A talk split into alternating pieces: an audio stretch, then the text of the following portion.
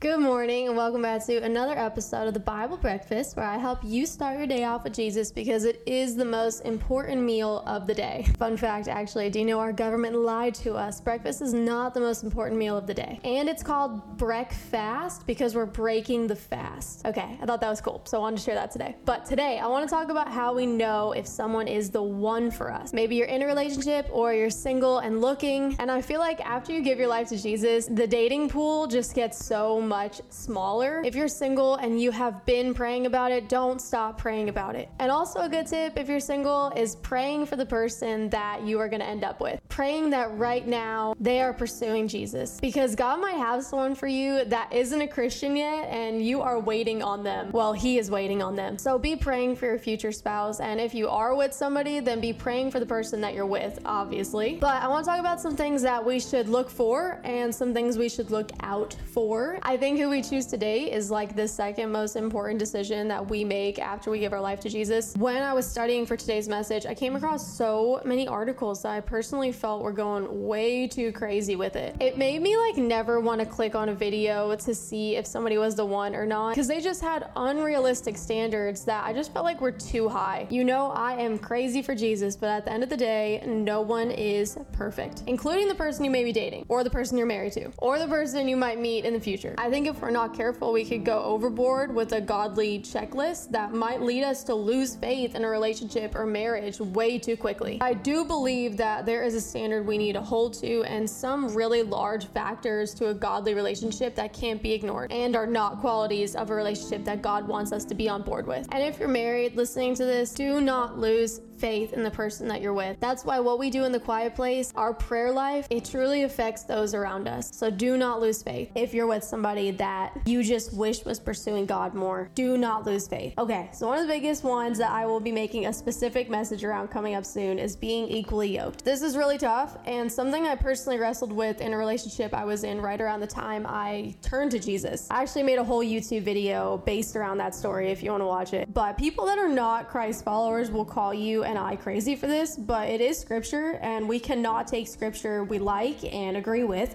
and then ignore the ones that we don't like and that we don't feel are modern day. And sometimes they are no fun to talk about, and we like to make excuses. Trust me, I did it for a year. Okay? The problem that believers will find getting into a relationship with an unbeliever is that you don't have anything in common. You might say, Taylor, what do you mean? I love this person. We have so much in common. We're basically the same person. We know from Second Corinthians do not be yoked together with unbelievers. For what do righteousness and wickedness have in common? Or what fellowship can light have with darkness? What harmony is there? When we truly give our lives to Christ, we know that we are considered born again. With that, we see the world through a new lens that unbelievers cannot. I think it's important to share the next few verses after the Bible speaks about being unequally yoked. Therefore, since we have the promises, dear friend, let us purify ourselves from everything that contaminates the body and spirit, perfecting holiness out of reverence for God. Not only does the word tell us that we have nothing in common with an unbeliever and cannot live in harmony, but also that being in a relationship like this can contaminate the spirit and our bodies. Our Holy Spirit inside of us does not like it. I want to add that because looking back at that year I spent in an unequally yoked relationship, as hard as I tried for it not to be the case, it definitely contaminated my relationship with God. There were things this person was doing around me all the time that I eventually started doing, even though I knew God had called me to let go of those things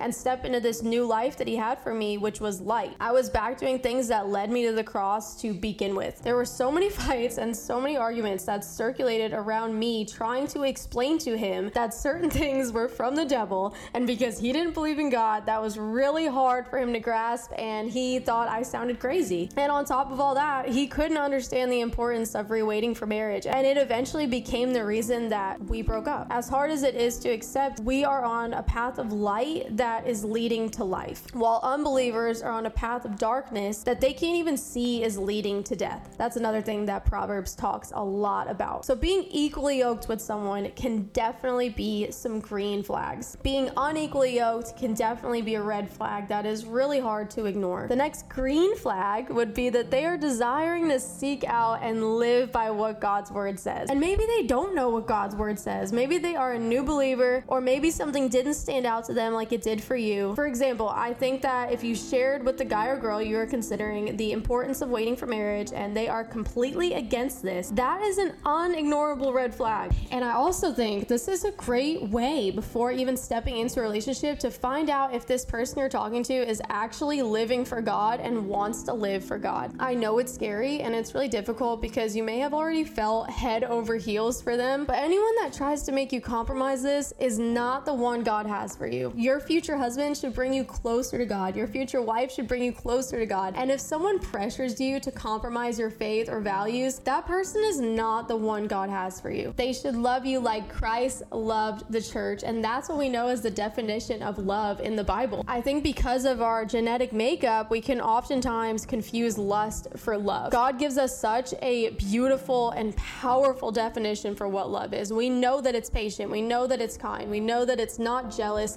it's not arrogant or rude, it's not irritable or resentful, it doesn't rejoice at wrongdoing, but rejoices in the truth. I think it's also important to say that we are not perfect. You know, like I said in the beginning of this podcast, we're human, and every single one of us is being transformed by the renewing of our minds. We are all working daily to be more and more like Jesus. But that also doesn't give someone the right to put you down about yourself, bring you down, keep you down, control you, be in competition with you, or looking to harm you with insults. The person you are choosing to spend your life with should be someone who loves you like Jesus loved the church. They should be lifting you up, making you feel special, bringing out the qualities that God put in you, and helping you to be the best version of yourself in Christ as possible. That it's not just that they find you attractive and make you feel attractive and can't wait to become one with you, but that they aren't rushing into marriage for that reason either, but that they love who you are on the inside. I think that's a great sign that this person is the person you should want to do life with. You should feel at peace about this relationship. We know in Colossians 3:15 it says, "And let the peace that comes from Christ rule in your hearts, for as members of one body you are called to live in peace." I think to know if this is a great partner for you is that you don't have anxiety about the relationship. You have peace and joy about your relationship. The last one, the Lord says, I will guide you along the best pathway for your life. I will advise you and watch over you. I think it cannot be ignored to not include God in your plan and who you're considering to spend your life with. Like I said in the beginning of this podcast, who you marry is the second biggest decision after making the decision to follow Jesus. It may be a really scary prayer to make, but we know and trust that God sees the big picture. I would definitely be praying to ask God to remove this person if they aren't the one. Bringing this relationship to Him in prayer and letting Him know that you trust His way over your way and you want what He has for you more than what your flesh wants to have for you. And lastly, if you are in a relationship with somebody and you don't feel like this relationship is God honoring, you know, I've talked about it in my Sex Before Marriage uh, podcast that I've made, but it is never too late to bring God to the center of your relationship. So before you hear this podcast and want to up and leave the person you're talking to, see if you can bring God at the center with them and see if they're on board for that. I think a lot of the times people talk about this subject, it's really harsh, and I feel like because we're not perfect, there is some things that we can bend with, but there is also some things that we can't bend with and that we shouldn't bend with and that God wouldn't want us to bend with. I really hope you guys learned something today, and I pray that you take what you learned today into your day. Please email me at the email that I have right below this